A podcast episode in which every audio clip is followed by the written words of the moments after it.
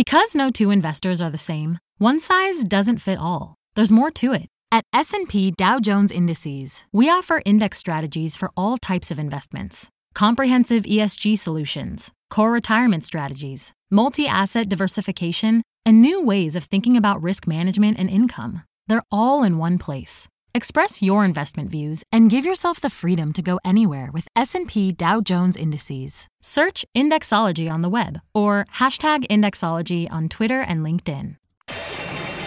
My mission is simple, to make you money.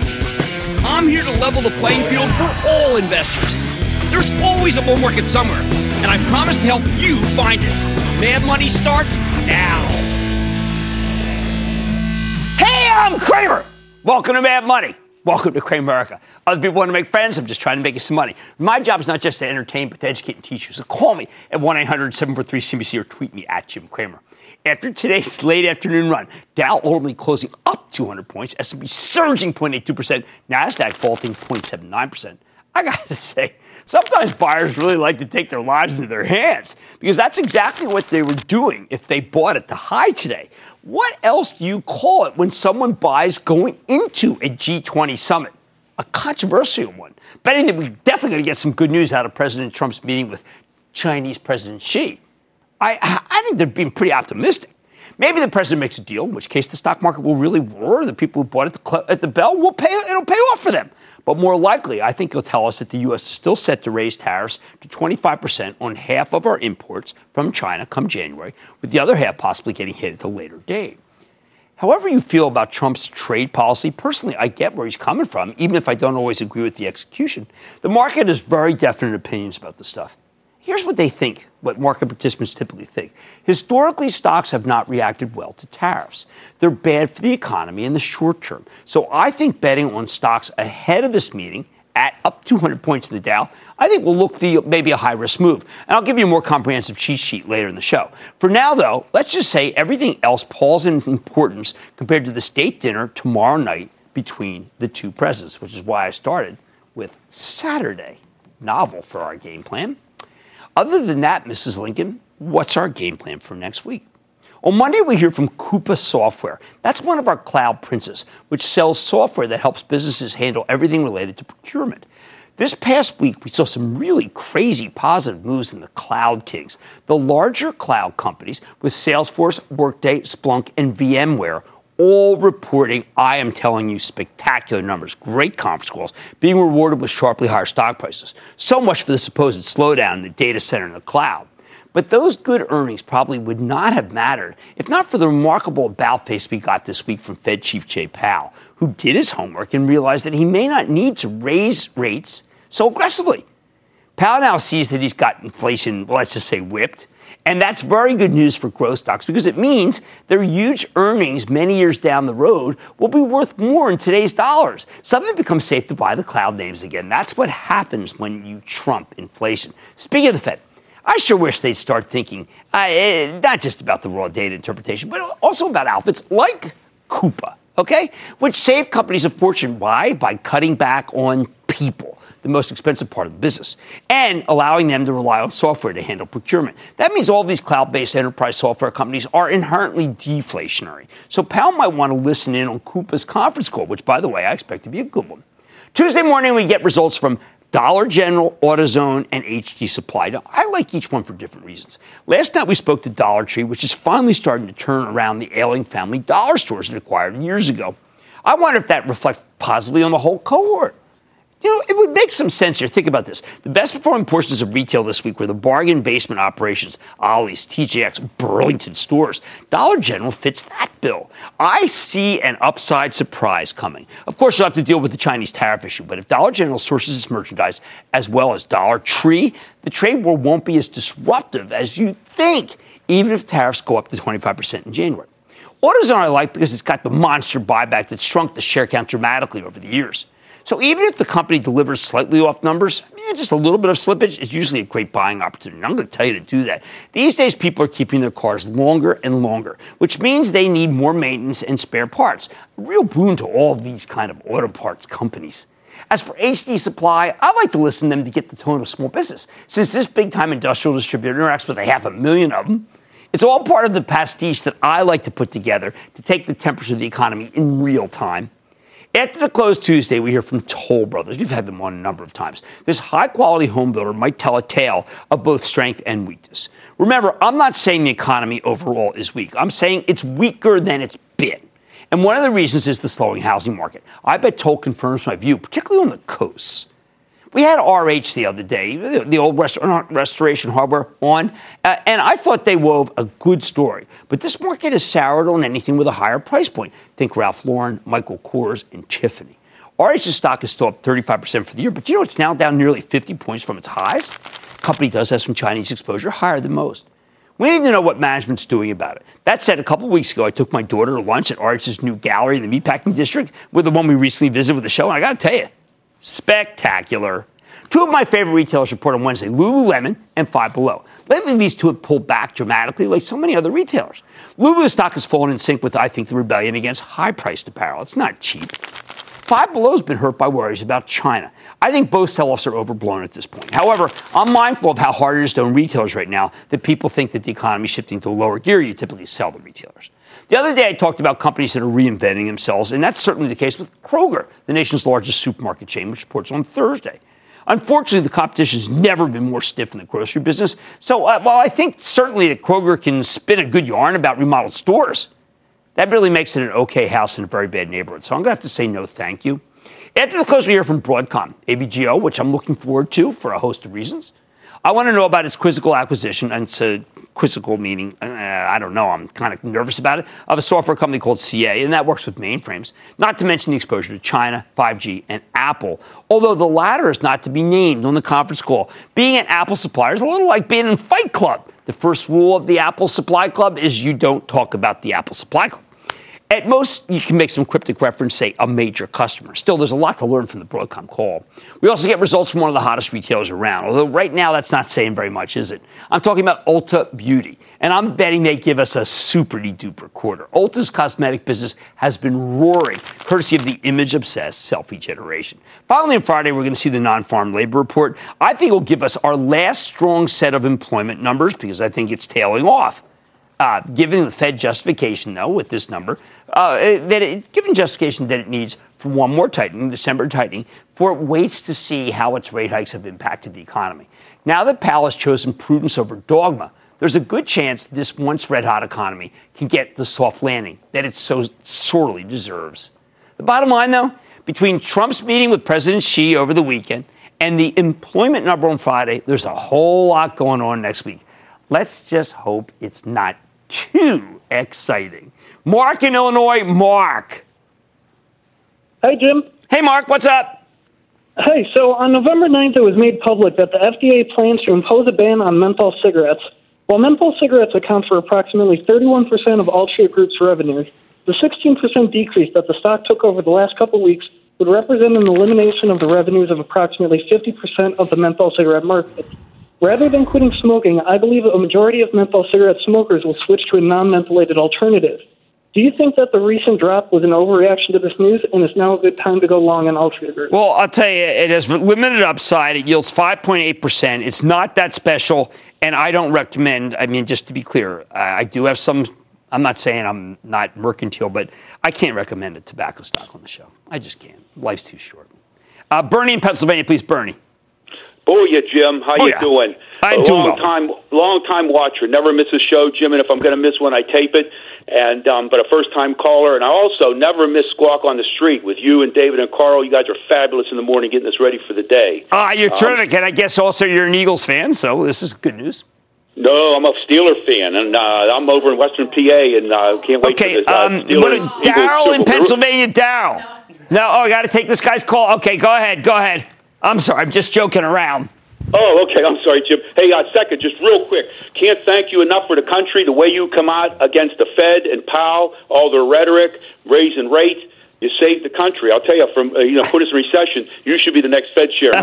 no. But Jim, no, but I will tell quick, you this. My, uh, my, I will tell you this. Is, I want to thank you, and we did a lot of work here. And if we did play any role in trying to get the Fed to not choke off the economy for the working person in this country, for Main Street, then thank you. I am proud. Jim, you single-handedly took the lead, single-handedly, and, and that was great. But Jim, the uh, reason I called was.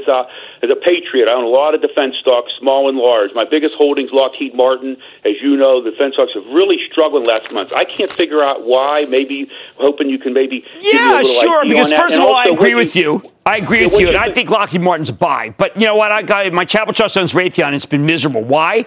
Because the Democrats took back the House, and people feel the Democrats are definitely going to cut back on spending, sir. So that's what's going on. Uh, I think it's, they're overdone, but I've been wrong, and I like to own up when I've been wrong, especially after those nice words about when I've been right. Okay, here we go. Daryl in Pennsylvania. Daryl. Mr. Cramer, thank you for your infinite wisdom. I currently have a position in real estate investment trust Starwood Property, ticker STWD. I know that all REITs are not created equal. They do tend to carry a lot of debt, but provide healthy dividends.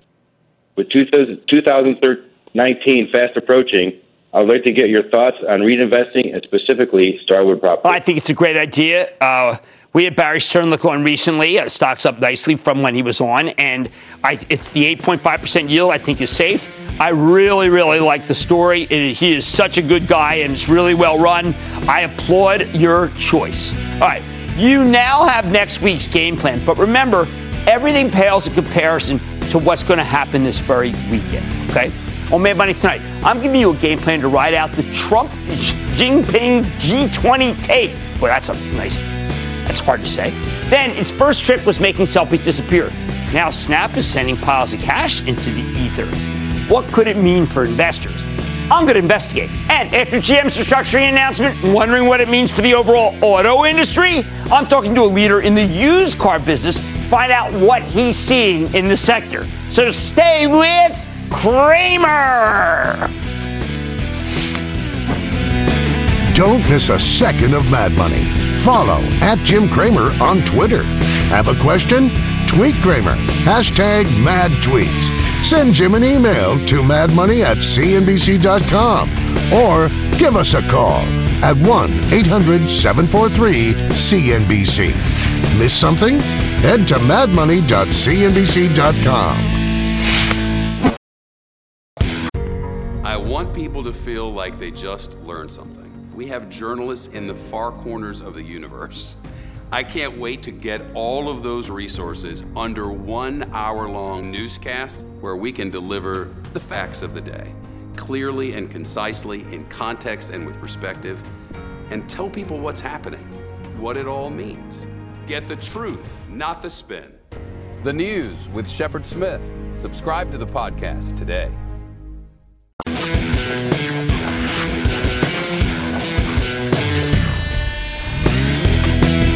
If you want to figure out how the market will react to the G20 meeting this weekend, or more specifically, the meeting within the meeting, you need to game the gamers. And that's very tough to do.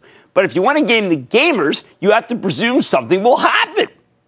The question is what? Let me lay out some scenarios and the likelihoods. Option one President Xi comes with a plan because, as President Trump says, he wants a deal. He needs a deal. The Chinese economy is slowing and their stock market has cratered. I think view fundamentally misunderstands the situation, though. The weakness in China's economy is very real.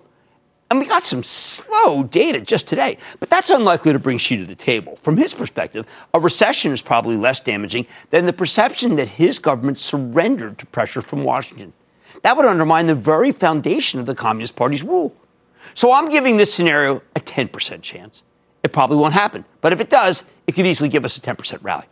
Option two Trump says he'll delay the planned tariff increase from 10 to 25% that's supposed to happen in January. I think this is also a long shot because he's bringing Cold Warrior Peter Navarro to the conference, and he'll be sitting at the same table with the two heads of state. I give that a 10% chance, okay? And if we get this delay, it causes a 5% rally in the stock market. Option three Trump says, sorry, we're going to 25% on $200 billion worth of Chinese imports as soon as the year starts, but we'll wait to impose any new tariffs on the rest thought to be between 250 billion and 300 billion. I think this is actually the most likely outcome. I'm giving it a 50% chance. Let's hold off the market's reaction for a second. Option four Trump takes the existing tariffs up to 25%. He slaps a 10% tariff on the rest of our Chinese imports, effective immediately. And that will go to 25% in, say, six months. I give it a 25% chance. Hmm. Market goes down roughly 4%. Fifth, the unthinkable nuclear option a bad Argentine steak dinner. 25% tariffs on everything Worst outcome for the stock market, say a 5% chance, and we go down 10% like that.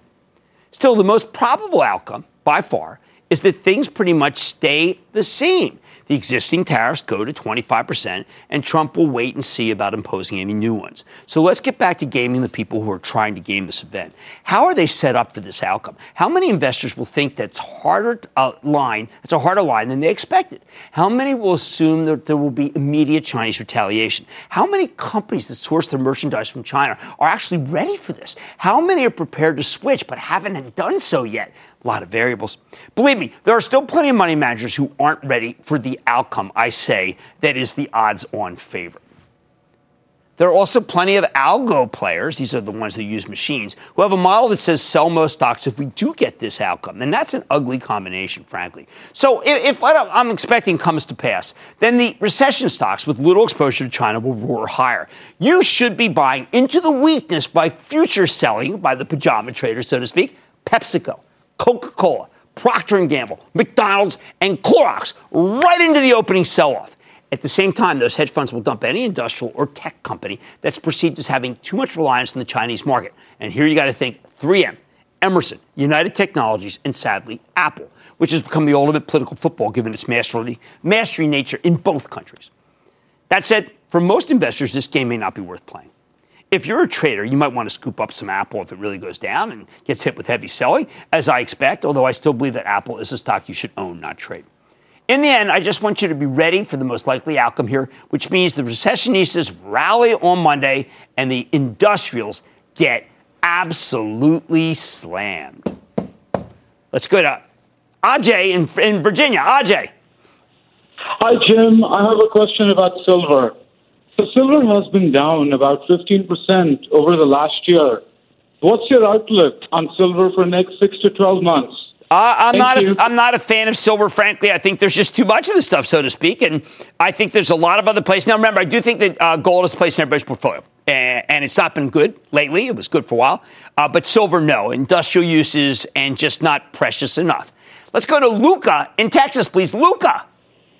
Dr. Cramer, thank you for taking my call. Oh, thank you. Me, me and my son watching your show every night.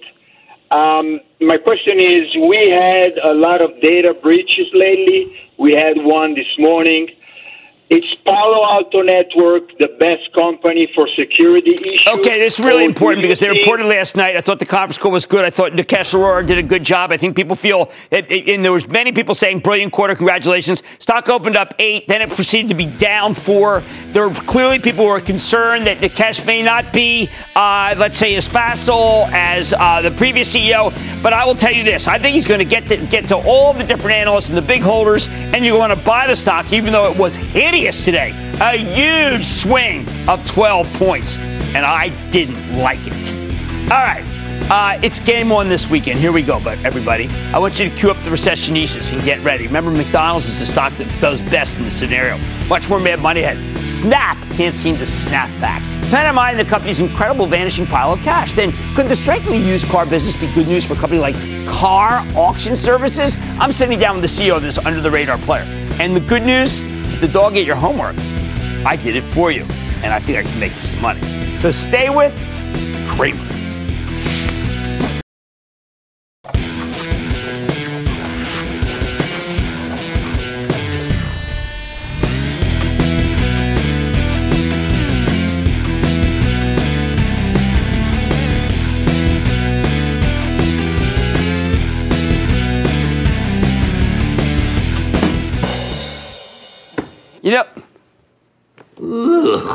You know, it hasn't really bounced back here. Well, it's, this is good sound effect for this piece. Ugh. Snap, the parent of Snapchat. This thing has been the ultimate. The House of Pain. Spiking up to $29 a day after it came public in March of last year. I'm glad I told you to stay away from it up there. And then plunging to $6 and change as of today. Snapchat was supposed to be the next big thing in social media. Then Facebook copied their best features with Instagram. The company desperately tried to entice new users with a new interface that didn't go over very well. And now you got regulators looking into all these social media players uh, for some pretty unsavory practices. Throw in the fact that Snap has reported a series of not very good quarters, including some truly hideous numbers back in May that crushed the life out of the stock. And you can understand why Snap's been a real but that's not what I'm worried about here. No, I'm talking about Snap tonight because I'm worried about its cash generation. As we've watched the company struggle and the stock go into free fall, I've started to wonder if Snap has enough money. When this company came public in March of 2017, there was absolutely no reason to be concerned about Snap's cash balance. The company had no debt. It had unfettered access to private funding markets before the IPO, which is why it had nearly a billion dollars sitting on its balance sheet going into the deal before it got any proceeds from taking itself public. And those proceeds were enormous. They got $2.6 billion. By the time Snap reported his first quarter out of the gate, the company had $3.24 billion in cash and cash equivalents. The idea that less than two years later people would actually be frightened about the cash situation was unthinkable. But look what's happened here. Ever since the IPO, Snap's cash hoard has been slowly dwindling. Let me give you the figures. Down 13% in the second quarter of 2017, down nearly 18% in the third quarter, down 11% in the fourth quarter, down nearly 11% in the first quarter, down almost 14% in the second quarter, then down roughly 10% in the latest quarter. From $3.24 billion Snap's cash balance has now shrunk to 1.4 billion. Now, you might say Snap is still a relatively young company. It needs to invest in its growth. There's no reason for it to sit on all that money. I get that, fair enough. However, there's a deeper problem here. Look at Snap's cash from operating activities, the cash they get from their core business, excluding some major expenditures. Through three quarters of this year, cash from operating activities was negative 564 million. Snap is a big spender. That's only slightly worse than the first three quarters of last year, where they were negative 559 million. But it's substantially worse than the same period of 2016, negative 443 million. In other words, just keeping the lights on at Snapchat is a cost is costing these guys a fortune. That's not good. When you look at the free cash flow, which is just cash from operating activities minus capital expenditures, the picture gets even worse. Through the first three quarters of this year, Snap had negative $664 million in free cash flow, which is worse than the negative $630 million number from the same period in 2017, and much worse than the negative $490 million over the same period in 2016.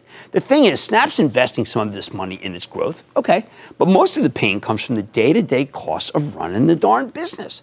And I find these numbers, frankly, quizzical. For the moment, Snap is fine. Remember, they're sitting on 1.4 billion. I am not trying to alarm you. I'm looking at the longer term, okay? And I think you have to think longer term when it comes to stocks. It is easy to imagine how the company could find itself in a dangerous situation if you think that way. Granted, it has no debt. It's not as though they're looking at some kind of existential crisis. However, Snap's core business is a drain on cash, not source of cash. That's the huge problem. This current quarter, Snap is expected to burn another 120 million in free cash flow. Not great, although it would be better than they did in 2017. However, add it all up, the company's annual free cash flow would be down 780 million. If Snap keeps this up, it won't be long before they use up all the cash sitting on their balance sheet, maybe a couple of years, and then they'll need to start borrowing or selling stock, or they got to shrink the company radically, which is maybe probably what happens here. Of course, if the stock stays at these very low levels, a secondary offering could end up being devastating for the existing shareholders because it would be so dilutive. And there, if you want to think about something like that, think about General Electric. They should have sold a lot of stock at 12. Of course, they have bad balance sheet. This doesn't. But for all this begs a major question. How the heck is Snap such a money pit? Simple. It's all about the cloud. This time it's working against them. Snap spends a fortune on cloud hosting payments to the likes of Amazon Web Services and Google Cloud. Without them, there is no Snapchat. And you better believe it's expensive for those hosting fees. Think about the business model. Snap has hundreds of millions of daily active users uploading and downloading tons of video content. Somebody has to pay for that. And since Snapchat's mostly a free service supported by advertising, that somebody is Snap itself. Look, we've known about these costs from the very beginning. I warned you about them at the time of the IPO. When Snap came public, they told us they were scheduled to pay Google and Amazon a total of 3 billion over the following five years for their cloud hosting services. 2 billion goes to Google Cloud, $1 billion Amazon Web. That translates into $400 million a year for Google. even if they don't use $400 million for the hosting services. Their annual spending with Amazon may nearly triple to 350 million by 2021. Of course, when Snap reported its latest quarter, the company had laid out, uh, laid out a number of stretch goals for next year, like turning a profit and accelerating their full year free cash flow. I assume that means slowing the decline in these numbers. In fact, they're looking to break even next year. But CFO Tim Stone quickly added the caveat that, and I quote, stretch goal, end quote, is not a forecast and it's not guidance. It's something they're trying to achieve, not necessarily something they believe they will achieve. Based on these comments, you might think Snap is turning itself around. There's just one problem. Snap's growth is evaporating before our very eyes. The company's daily active users peaked at 191 million in the first quarter. It's now 186 million. And the company predicts that it will continue to decline sequentially next quarter, too. They got to shrink this company. At the same time, Snap's average revenue per user here in North America, their most uh, mature market, peaked a year ago. Company wide, it still grew at 37% clip because of Snap's expansion overseas. But this makes me nervous because you have to figure those numbers will slow down as they start to approach the kind of levels we're seeing here in North America. Sure, Snap still has plenty of revenue growth, but it's decelerated dramatically, up 43% in the latest quarter. A nice number, but down from 72% at the end of last year and 285% when it came public. Maybe spending half a billion dollars a year on cloud hosting made sense with 72% revenue growth, but its growth shrinks.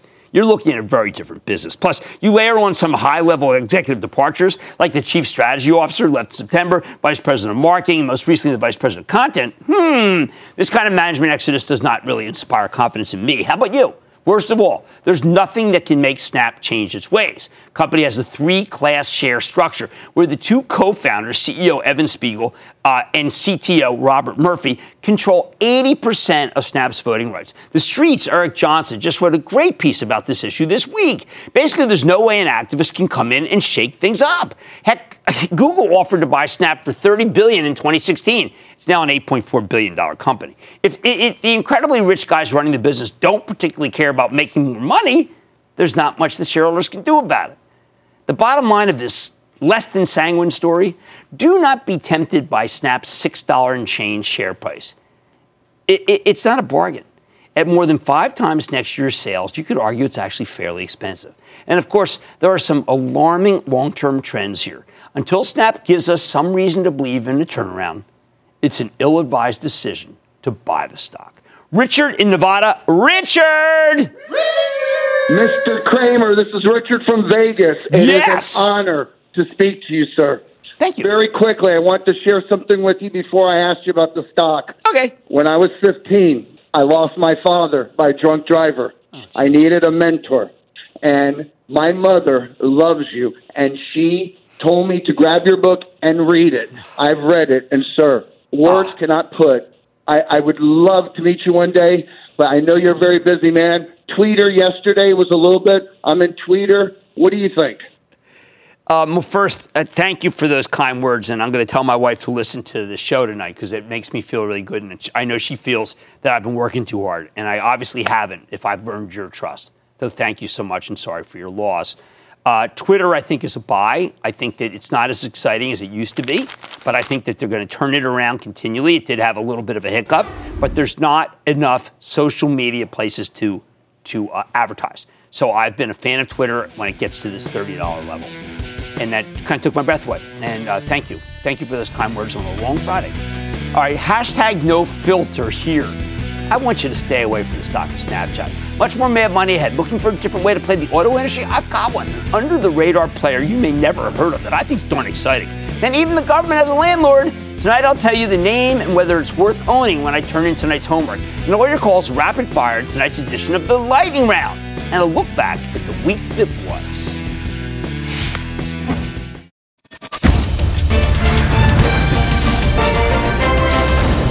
Monday.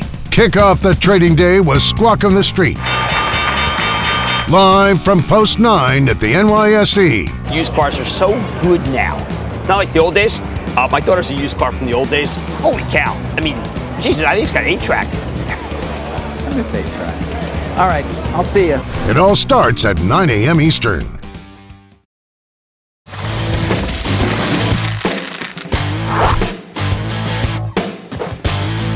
Industry, you know, been worried about it for some time. It may not be in great shape. Witness the layoffs at GM 15,000 people. But as I've told you before, the used car space is doing very well. Even as the used car stocks got slammed along with everything else in the meltdown, still business is good.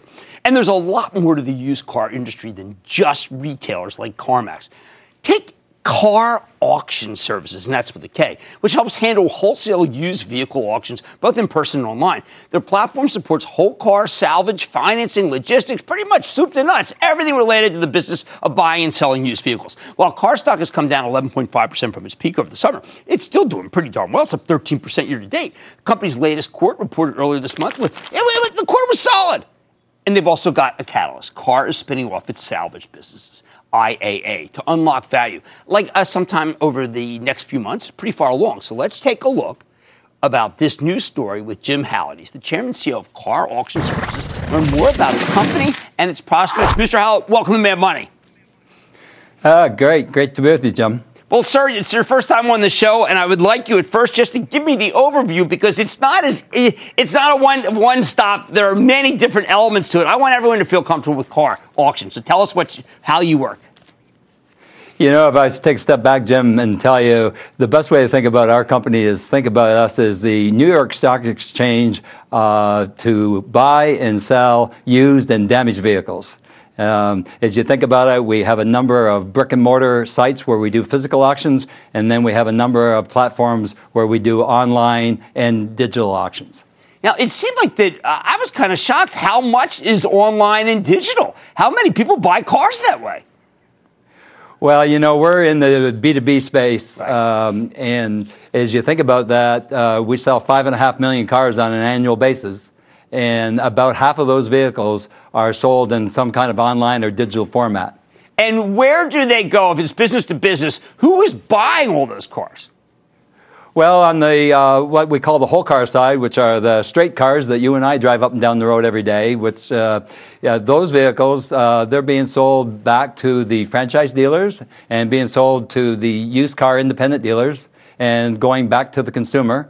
Um, and on the salvage side of the business, uh, those cars are being bought uh, by a lot of international buyers who are rebuilders. Uh, there's dismantlers that are dismantling them for parts. And uh, then there's uh, just some uh, those vehicles that are being crushed for salvage. All right, so give me a sense of the used versus the new car. I happen to have a, a car. I have a 12 year old car.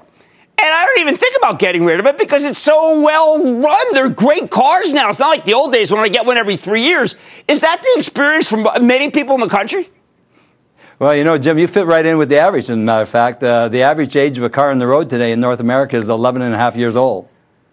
It's so different now, and I regard a used car. I mean, they a lot of them have these really great uh, gizmos that make them much safer than we thought. Is my experience of thinking that a used car can be every bit as good as a new car these days not not unusual? Not unusual at all. I think with uh, a lot of the features and a lot of the safety enhancements and the continuous improvement of these cars, uh, the longevity of these cars, uh, I think is just going to continue to increase in many respects. Do you think the used car value, which is so high, has actually hurt the new car business? Well, I think that uh, you know people do look at the um, at the used car as an alternative, especially if uh, new car sales or new car prices continue to rise. Uh, and then you have these, uh, what we call off lease cars that are really young cars, uh, been maybe two or three years old. It is a good alternative. Well, I think that car might be terrific if we do happen to get into serious levels of trade war where there's tariffs on new cars. I would think that used cars would become quite a bargain. You know, I think it. You know, I think used cars will uh, grow, and you know, if you think about the impact of uh, tariffs uh, the tariffs won't really have an impact on us because we're a transactional company, but okay. it'll certainly have an impact. It'll certainly have an impact on our sellers, and it'll certainly have an impact on the ultimate consumer. Um, so I think that used cars uh, could actually re- rise in values if tariffs were to come in place. That's what I think. Now, what did you think about uh, the uh, GM closing the plant? Any impact in your business, or just psychologically? What does it say about the car business right now? Well, you know, I think if you take business in general, um, every business is going through some transformation. Right. We're experiencing uh, we're experiencing transformation in many of the things that we're doing. Uh, I don't think it's any different at General Motors, and I don't think it's any different for most businesses. Uh, I would say that in regards to your question about General Motors. Uh, Mary Barra is a very astute, very well respected CEO around the world. Uh, I think she's probably made her decisions and lined up uh, uh, those decisions with their strategy based on where they see the market going here over the next course of three to five years. Well, I got to tell you, Jim, you're a delight to have on, and you got a great, great view of things that we don't usually get on the show. And I think KAR Auction Services is a pretty interesting stock to own. So thank you so much to Jim Hallett, KAR Auction Services Chairman CEO. Great to meet you, sir. Thank you. I really appreciate it, Jim. Thank you. Because I think it's a pretty interesting story. I mean, it's in the certainly in the sweet spot of the way the American economy is going. That's KAR Auction Services, and I, I have to tell you, I just learned a lot myself. I hope you did too. Mad Money's back into the break.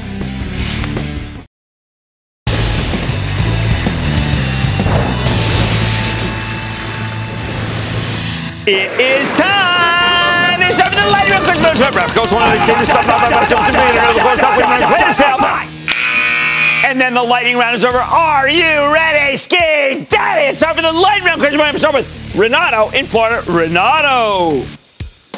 Big Jim, I'm sending you a big sunny Florida booyah to ya. Love that. Listen, Jim, um, I jumped in, finally jumped in to Netflix a few months back, and now I'm taking a bath in it. What's the deal? Should I stick uh, it out? Uh, candidly, I'm not a fan of Netflix. I'm not a fan of Netflix because I think that that a lot of it depends on the content. I just don't find the content as compelling as it once was. And I think it's a good story, but not a great story because it's up so much for the year. And that's been a real big determinant about how stocks are doing right now. I'm going to go to Leon in New York. Leon. Booyah, baby. Yo. I got CYTK. Very speculative. Uh, but I'll endorse it as long as you understand that that thing is literally one of the most speculative stocks out there. What else can I say? Let's go to John in Alabama. John. Professor Cramer, a big booyah from the Roll Tide State. Roll Tide! Yes, sir. Hey, I've been following Yeti since their IPO, and uh, they were looking strong, and then they hiccuped during their earnings this week. Is it a buying opportunity yeah, or I think so. Beware? I actually like the quarter. I mean, far be it from me to disagree with the market's view, but I, I like the quarter. I think it's okay. The market liked the PepsiCos and the Gileads this week, okay, and the Celgenes. Let's go to Lionel in California. Lionel. Jimbo, let's put some Stick 57 and Grey Poupon on this pig known as Kraft Heinz, KHC. Seven times earnings, 4.9% dividend yield, 0.8 peg ratio, 40% net margins, 50% off its high. What's not to love? Well, the fact that there's no growth whatsoever. Um, but I'll do this for you. I'll say that if you that if you want to uh, hope that they somehow manage to get some growth, then you can buy it. But if I want no growth, I want safety and I want a bond. How about Elaine in California? Elaine. Hi, Jim. I wanted to ask you about Chico's. No, don't ask about Chico's. That was a horrible quarter, frankly. I mean, that may have been the worst of the mall-based stores. I know, well, obviously, obviously there's Sears and J.C. Penney, but it was a bad call. I don't think I don't want you in that. Okay, let's go to Mikey in New York. Mikey. Cramer, what's going on? Go Birds. Go Birds. Um, so the, the company that I wanted to ask you about is a Brazilian payments company, StoneCo. I want to know your opinion on how you think they're going to perform in the short term. I don't know StoneCo. I know, geez, I'll tell you, I know PayPal, I know Mastercard, I know Visa, I know, I know uh, Global. Uh, I, I, I, I don't know that one. I'll have to come back. Let's go to Dave in California. Dave. Hey, Jim, you got the nicest staff in the world. The best. The best. Jim, got a question for you. This company just bought a Brazilian petrochemical plant for pennies on the dollar. They're investing $2 billion in a new plant in Houston. Their numbers look great. It seems to be 50% undervalued to me. What do you think, Jim? What am I missing? LyondellBasell. Uh, because people feel that we're going into a big slowdown. You know, when on a chemical company into a slowdown. But I agree with you. I think it represents good value with a 4% yield, but I do prefer Dow Do Pot, which my Charitable Trust owns, which you can follow along at actionalertsplus.com. And that, ladies and gentlemen, the conclusion of the Lightning Round. The Lightning Round is sponsored by TD Ameritrade.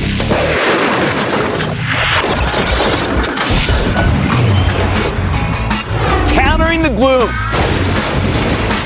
320 this morning because I heard some other guys were getting up at 330. I got the jump on them. Does anybody else blow their nose on TV besides me? You always should have a hanky. So I, I like 35 years ago, hanky. Long term versus short. Bust that. Regina, I'm going in here with a hacksaw. didn't get me a hacksaw. Hello, Jim. Sometimes I think that that I, I, I think it's they're kind of like a David Blaine's levitating. It's the David Blaine bull market. The merger bot got hit. I think the merger bot's dead. that is karma, and that's juju. That's juju. We have juju.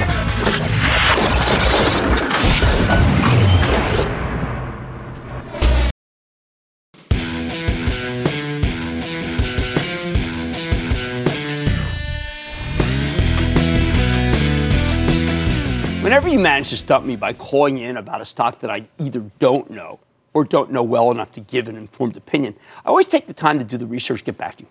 Although sometimes it takes a while to clear the backlog. So let's do some homework.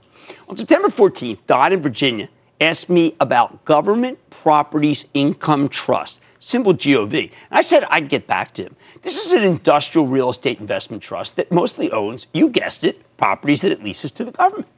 The timing on this one was pretty wild, frankly. We got the call on Friday, and then the next Monday, Government Properties announced a massive transformational move the all stock acquisition of Select Income REIT.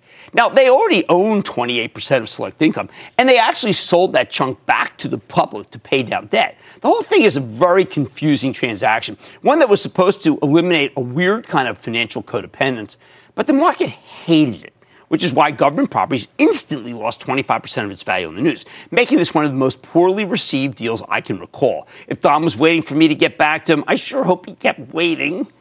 This stock was already pretty out of favor with Wall Street Fashion Show. Nobody likes to own high yielding stocks like the REITs when interest rates are climbing, like they were for most of the year. And the fundamentals weren't all that great to begin with. Turns out leasing properties to the government isn't a great business, especially under Republican administration, as the GOP hates most spending that's not related to the military or tax cuts. However, the select income deal transformed the stock from a house of pain into a mansion of pain. House of pain. Ugh. That said, Morgan Stanley had an underweight rating on the stock for ages. They really dislike the core business. So it caught my attention when they upgraded government properties last month after the stock's hideous bruising. The thing is, even in that upgrade, they cut their price target from 1150 down to 1025. That's really the directional move of what they were thinking. Morgan, Morgan Stanley just didn't think the stock deserved to be down so dramatically. Me, I'm actually less sanguine. Let me tell you all you need to know about government properties. Right now, the stock gives you an almost 20% yield. Now, as I have told you many, many times, when you see a yield like that, it's a red flag. It's a sign that investors do not believe in the dividend. They expect it to be cut, and stocks don't go higher on dividend cuts. I want you to take a hard pass. Don't buy, don't buy, don't buy, don't Next buy. Next up on September 20th, Scott in Florida wanted to know about Transenterix. Now, this is a really interesting story. Transenterix. This is TRXC. Write this one down. I told him I need to do some more digging. Transenterix is an incredibly speculative eight, uh, $670 million medical device company with a $3 stock. $3. If it were a little smaller, I wouldn't be able to talk about it on the show. What does Transenterix do? It's part of the minimally invasive surgical robot space that people like so much. It's like a much more smaller version of intuitive sur- surgical. Uh, there's remember Mazor Robotics too. I mean, it's kind of like that. Their system's already on the market in the U.S. and Europe. Now, the stock had a huge run earlier this year at its peak in September. It had more than tripled year to date. But since then, Transenterix has gone into free fall, losing more than half of its value thanks to the market-wide meltdown. The decline is the perfect illustration of why stocks like this are uh, this so risky. There was nothing particularly wrong with Transenterix, but like so many high flyers, it flew too close to the sun. And when investors pulled in their horns, the darn thing came plunging back to earth. I'm all for speculation as long as it's done wisely, but you have to know your own risk tolerance before you can even consider owning something like this. Let me put it this way. When the company reported its latest quarter earlier this month, the results were modestly better than expected. What counts as a beat for business this small? Well, Transenterix sold four of its Senhance systems worldwide. Four. If for some reason one of those sales had been canceled or delayed, the company would have had a gigantic shortfall. On the other hand, had they managed to sell five machines, it would have been a spectacular upside. That makes for an insanely volatile stock. When the difference between a good quarter and a bad quarter is a single sale, there's so much that can go wrong. That's why Transenterix got cut in half during the hideous sell-off, even though healthcare stocks are almost totally immunized against the pains of a slowing economy. It's an ultra-high risk situation where a lot of people had big gains, so they decided to take profits when they still had them, and that resulted in an avalanche of selling. However, down here at three bucks and change, I think Transenterix is very cheap. and the risk reward more attractive. The company's recently gotten some major FDA approvals, including clearance last month for new 3 millimeter instruments that will let surgeons operate via much smaller incisions, so small that they barely even leave any scars. But the stock was already melting down when that news came out, and nobody seemed to care at all. Now you're effectively getting these approvals for free. So if you're willing to own a high risk, speculative Friday play on minimally invasive surgery technology, you do have my blessing to pick up some TransEnterix but only please with your discretionary mad money portfolio, meaning only buy it with money that you can afford to lose. I'm not saying investing should per se necessarily be fun, but this one's the kind of stock where down here, let's just say the reward does beat the risk. Stick with Cramer. The earnings are relentless, but Cramer has burned the midnight oil and he's ready to run the gauntlet. All week, Cramer sits down with some of the market's most influential C suite players. Join Mad Money for must see interviews you can't afford to miss.